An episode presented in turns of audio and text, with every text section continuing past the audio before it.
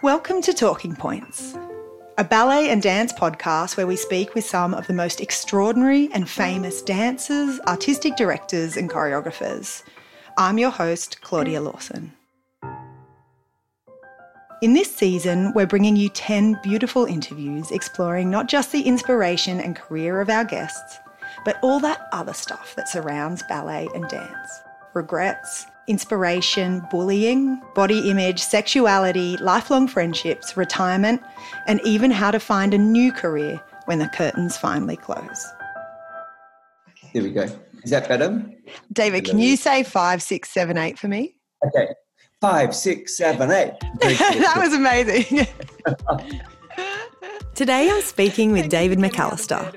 David is probably the most well known face of dance in Australia. He was born in Perth and he was accepted into the Australian Ballet School as a 17 year old. He was actually accepted at 15, but his parents made him wait for two years. He graduated and joined the company directly. He then spent the next 20 years as a dancer, most of that as principal, wowing crowds across the globe. His final performance was in Giselle in 2001. And then, three months later, he was named as artistic director of that same company. It was a bit of a surprise announcement. No one had expected the boy from Perth to take on the company. But for the next 20 years, he then led the company from strength to strength, staging brand new works, touring the company around the world, and inspiring a new level of technical brilliance. But he also created a company with meaning, setting up groundbreaking maternity leave policies and health and wellness policies so that dancers could have careers much longer than they could have ever have dreamed. When he left, three of the five principal ballerinas were mothers. In 2020, after 20 years as artistic director and 40 years with the company, he announced his retirement. It was going to be a year of celebrations. But then COVID, and like the rest of the world, everything changed. The company closed down last March, and they only made it on stage for three performances. David is currently in Helsinki, Finland, where he called me, where he's on his next adventure, staging the Finnish National Ballet's 100th anniversary performance of Swan Lake. David spoke candidly about his retirement, what COVID meant for him and the Australian Ballet, and his big regret while he was at the Australian Ballet. Hi, so I'm actually in a, a, beautiful apartment in the midst of the Finnish National Opera House. It's the first time I've ever lived in an opera house, but I'm wow. here because tonight actually was meant to be the opening night of the new production of Swan Lake that I'm doing for the Finnish National Ballet. But unfortunately, the government has shut down all performances in Helsinki. So we uh, did the final dress rehearsal last night and Today we do our final rehearsal and then we pack it all away until January next year. No. Yeah, yeah. I'm so sorry. well, actually, it's been quite wonderful because we have all the way through this time been able to create the production mm-hmm. and we have been on stage, we've seen it with orchestra, but unfortunately, we just can't share it with the audience yet. But that's okay. I know it's going to happen in um, January 2022. And the exciting thing about that is it will kick off the centenary of the Finnish National Ballet. So, wow. um, so yeah, it's going to be an exciting night when we get there. Okay, let's wind back. So, yeah. So I, I actually really firstly want to ask about how you are because, as we all know, you recently ended your 40 year career with the Australian Ballet, but it wasn't the end of an era that we all expected. It's been it's been a funny old time 2020 and into 2021 but look I really wanted to go out of the Australian Ballet with the same joy and love that I joined. And, mm. you know, I started at the Australian Ballet School in 1981. And, you know, 40 years later, at the end of 2020, I finished with the company. And while it was a very odd year and all of the things that we'd sort of decided to do to celebrate and and to you know mark the the time i guess um, were put on hold because of covid. Well actually not all of them. We managed to, to premiere the beginning of the season in brisbane in mm-hmm. february last year and then we also did the first program in march. We did three shows of the Volt program which was beautiful and so we did two world premieres in that time which was pretty exciting. But it was a really important year, I think. In, I mean, apart from being a hard year for the dancers and the company not being able to perform and being off the stage, for me, it was a really great opportunity to really connect with life beyond the ballet company and also to have incredibly important moments with the company, you know, going through something that we never thought we would, you know, live through. So I actually had a fantastically wonderful year with the people who I'd worked with for all that time. So it wasn't a terrible time.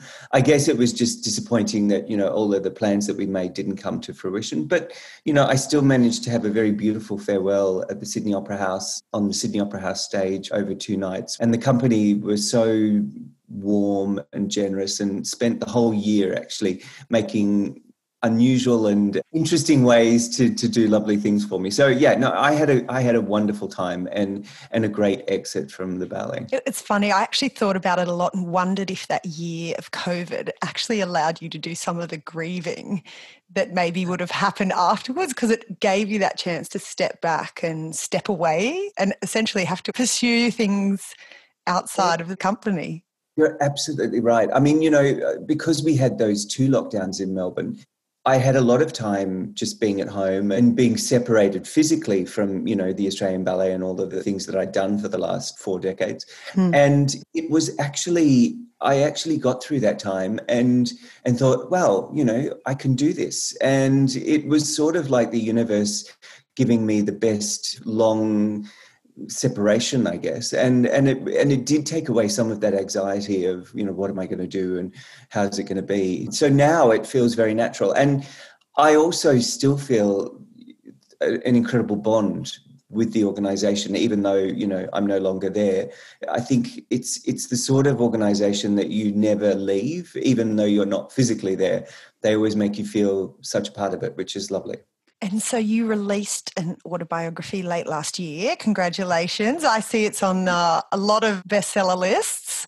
I found it really interesting that you spoke in that about when you let the Australian Ballet chairman know that you were going to leave, that you regretted that as soon as you'd had, yeah. had that conversation, but you didn't say anything and that you just knew you had to process process those feelings. Mm. Can you tell us about that?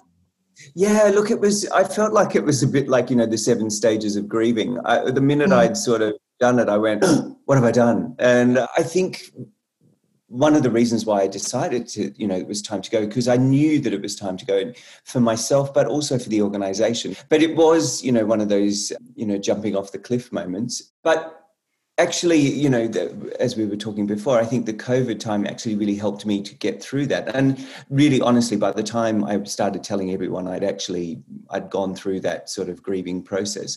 And I do think, and I still think it was the right time and the right thing to do. But it was hard because I guess, you know, the Australian Ballet had been my inspiration from as long as I can remember. You know, it was the reason why I started dancing when I was a little, you know, seven year old. So it was a huge emotional departure. You know, I feel like in some ways it was my adulthood has begun. You know, I've stepped mm. away from the family and I've become a, you know, my own person, which, you know, I, I owe so much to the company, but I am actually enjoying that thing of like, oh, I can do whatever I like. I think it's brilliant. But do you know, it's fascinating that you say that you had done your grieving perhaps before everybody else started to find out the news. Because I mm. often heard last year in interviews that you did, you know, you seemed quite sort of upbeat and chipper about the decision. And I could hear sort of the grief from coming from the company and the audiences. And and I, I just from the, what you've spoken about then, you'd perhaps already gone through that process and they were only really just entering it. Yeah, no, that, you're absolutely right. And I think it was a really good thing because if I had have been making the announcement feeling that sort of sense of loss, it would have actually been really sad. Yeah, I think it was good to be able to process it. And in big institutions like the Australian Ballet, you know, you have to give the organization so much time to mm. get through you know and and set up all of their processes to find the new person and you know set the programming and all that sort of stuff and i think the other thing that really helped was when the company uh, decided that David Hallberg would be the next director, I was so happy because I knew that he would be a wonderful successor because we were so different. And yet, you know, we, we shared so many values. And so I think that that also made the process so much easier, knowing that I was handing it on to someone who I really admired and, and who I think will really have the best for the company at heart. So, you know, I think that also helped the process a lot. Do you know, I just wanted to, uh, it's just something personally, but when I read Soar, I just couldn't believe how many policies that you'd brought to the Australian Ballet that, you know, I guess that's the sort of stuff that you know, from the outside you really don't see. Just those maternity leave policies and the diversity policies and the body image policies that you brought in. I just feel like that that was such sort of groundbreaking stuff in that industry that to the outside world no one would have really known about. But reading that previously dancers had 6 weeks maternity leave, like for anybody who has had a child would just know that that is so unrealistic, even more so if your career was a ballerina. Yeah and I think we were losing our best dancers, you know, in their early 30s. And it was mm. just like, there's got to be a better way because, uh, you know, you spend so much time getting to that point And then just when, you know, you, you know, I can understand, you know, people want to have families and, and, you know, especially for the women, but we were like, why aren't we helping a bit more? why aren't we making this? Um, like the Amber Scotts and the Lana Jones and oh. Amy Harris, I just think we got to see them further into their careers than we ever would have. And yeah, I just and I find think, that fascinating to think it would have been nipped in the bud and they would have yeah. had to leave and make that choice to have children. Or leave their careers. And, exactly. I think of all of the people. I mean, you know, Marilyn Jones did it, I guess, but it mm. wasn't easy and she had no support so you know and there were my in my generation you know i think of people like Vicki Attard and miranda coney and um, that all just left because they couldn't have a child and keep dancing yeah but I was really lucky. I got incredible support from Richard Evans, who was our executive director, and the board actually, because it was all a matter of money. And you know, as they say, money money fixes everything. Mm. I think it was really worthwhile and valuable. Oh, yeah. And I heard Amber Scott say that she actually, in that sort of late stages of her pregnancy, when she was still in the company but doing, you know, non dancing duties, she learnt so much about the behind the scenes in costumes and uh-huh. production and design that she would have never had any insight into. Well, I think, you know, it, it was a great experience for both sides too, because the management loved having the dancers around. I mean, all of a sudden they understood, you know, the rigors of what, you know, it took mm. to get the stage too. And, you know, there was so much bonding that happened across the organization and all of the girls. Uh, well, I shouldn't say the girls, the women who who had that experience. When it was time for them to go back to the studio, everyone in the office was like, "No, don't go back, stay." but you know, they just loved having that that you know that absolute expertise with them twenty four seven. Because uh, I guess you know the dancers' time is always so so precious that you know they they don't get a lot of time to sit around and you know chat and you know share their experience of what it's like to be a dancer. And the other thing that I read in your book, which again just a fascinating insight into you, was your regret at not producing a full length Australian work. Yeah, um, my one big sort of secret river, the ballet. I never did it. But tell me, because did the did the dream come partway through the twenty years, or it just um, creatively never came together? Look, I think it. You know, for the first couple of years, to be quite honest, I was, you know, I was, you know, just kicking like hell to keep my head above the water. but I think, yeah, it was sort of around the time of when we were preparing, I guess, the 50th anniversary. I was like, you know, come on, this is something that we should do. And we did a big search. We did uh, this sort of choreographic competition where we put it out there, you know, pitch your best idea for, you know, an Australian work. And I mean, there were some nice ideas, but nothing that really had that wow factor. Mm-hmm. And Nicolette Fraillon, our music director, and I were constantly on the look. We were reading books, seeing plays, doing the whole thing about, okay, you know, what's that story? And I always thought it was going to be an immigration story. I mean, we couldn't really touch the history of the First Nations history of Australia because, you know, that's not our story to tell, really. And also as a European art form, I mean, we've done great work with Bangarra, but we sort of felt that, you know, that was something that was a bit out of our our um, remit. But from the European settlement and then on, you know, the history of white Australia and, you know, well, all of Australia really has been about immigration. And we tried lots of different ideas, but nothing quite landed. But anyway, I, I, I, handed that mantle on to David. So he, I said to him, "Here's the one thing that I never quite got together." So I'll be seeing if he's a bit more successful than I was. I feel like there could be some sort of special artistic director role for you with that, because now that everybody knows there's this little this dream. If there's something, I will definitely be pitching the idea to David. I mean, not that I'd want to make it or anything. In fact, I did get a pitch from one of the boys in the company actually for a ballet that I went, oh, that's a good idea.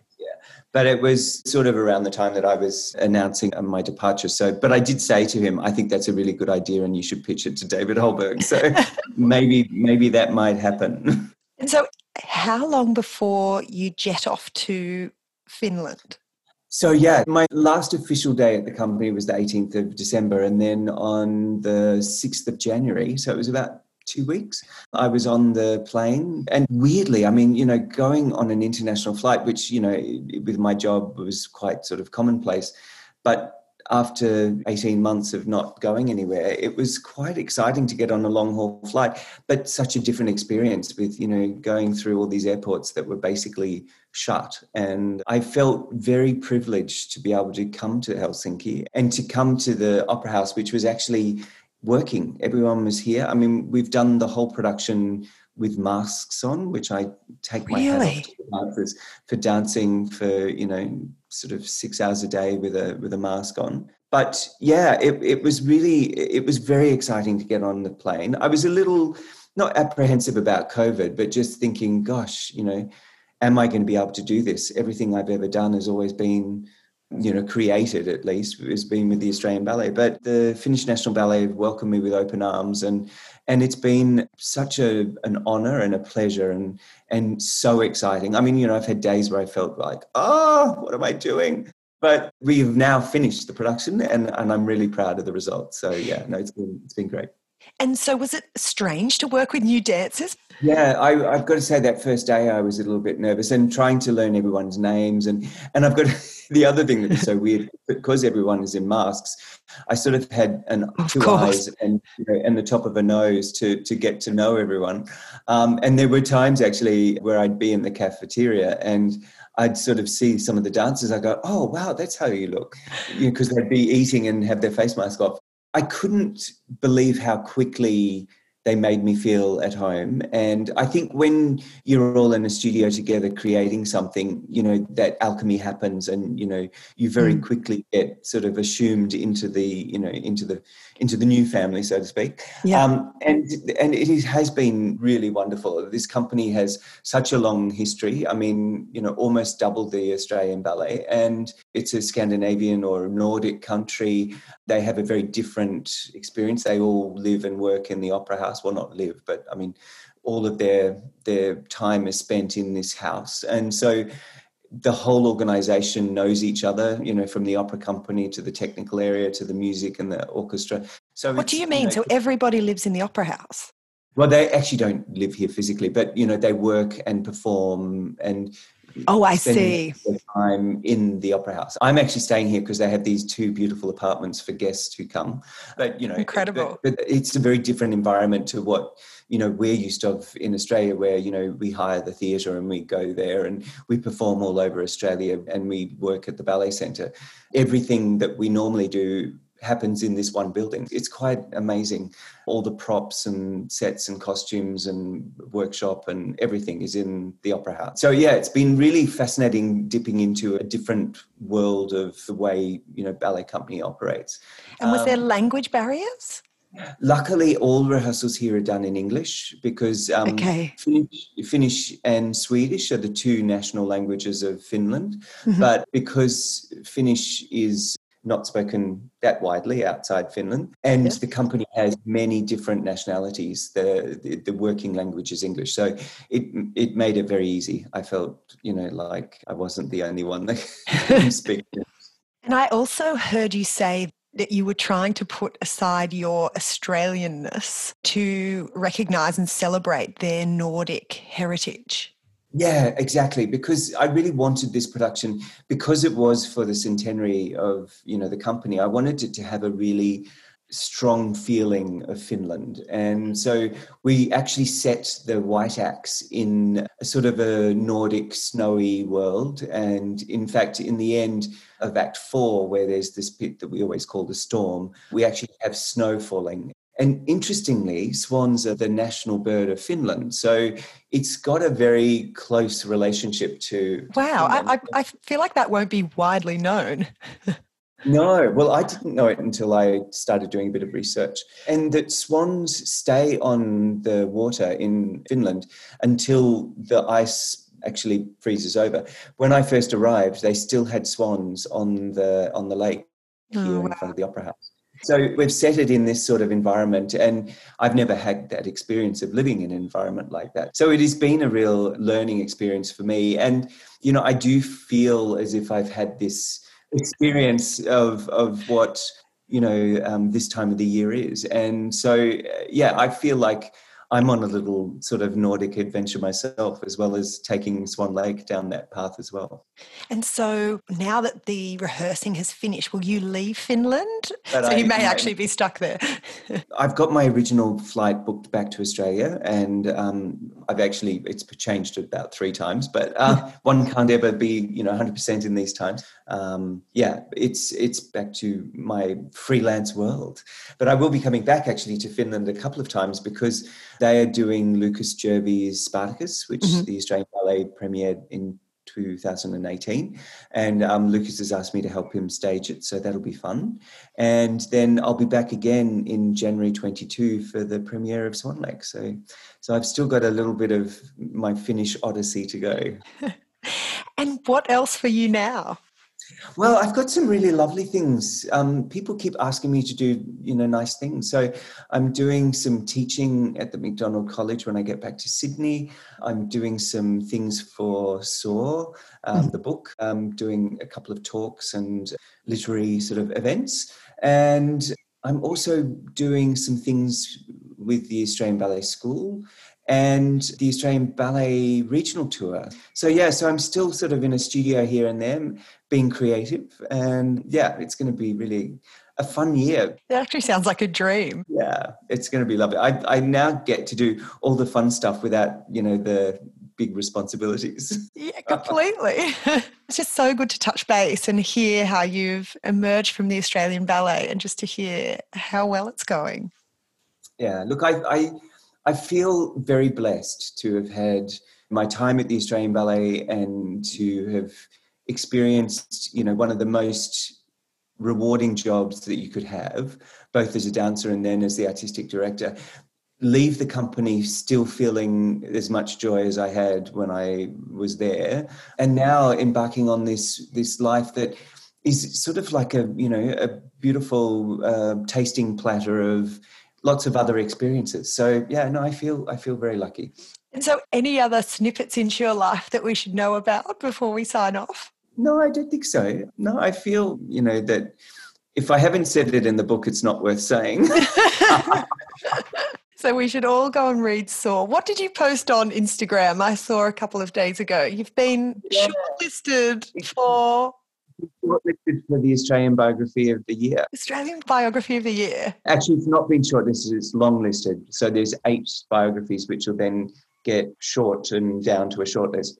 But I was so yeah, amazed actually to be in that group of people that included um, Malcolm Turnbull and Nick Cave and a whole lot of mm. really important Australians. So I was like, wow, that was an incredible honour. I bet you didn't think as a 12, 13 year old boy that you would be writing autobiographies and staging Swan Lake in Finland. And uh, I tell you, I thought the productions I did on the back veranda was the highlight. It was going to be the best it ever got, but it just it was just the beginning. Wow. Thank you so much, David McAllister. Um, it's been an absolute pleasure. Great pleasure. Thanks. Thanks, David. Okay. Bye. Bye. David is now back in Australia to read more about his life, his autobiography is called SOAR A Life Freed by Dance. And to continue to follow his adventures, he's also on Insta at David McAllister Daisy MC. I called David from Sydney, the land of the Gadigal people of the Eora Nation, to which we pay our greatest respects. Talking Points is produced by Fjord Review. Remember to subscribe to get the latest episodes, and if you like us, please leave a five star review. On our next episode, you'll hear from former principal ballerina Lana Jones. And ballet dancers feel like you don't have the qualifications to get in anywhere after ballet. Mm-hmm. But I was so blown away when I got that email back. It was full on for me. Put me in front of 10,000 people and no problem. Sit me in front of a biology exam and I am a mess. Your host and producer is me, Claudia Lawson. Additional production by Penelope Ford, with editing and sound production by Martin Peralta. And for the latest in all things dance, head to fjordreview.com. This episode of Talking Points is sponsored by Eco Dancers. Eco Dancers is the first Australian designed dancewear brand made from completely sustainable, recycled, and environmentally friendly fabrics. Their poppy tutu is made from 16 recycled water bottles, and their cup leotard uses 14. Eco Dancers is proud to offer all Talking Points listeners a 10% discount. Just use the discount code TURTLES at the checkout. So let's dance a little lighter because our choices echo.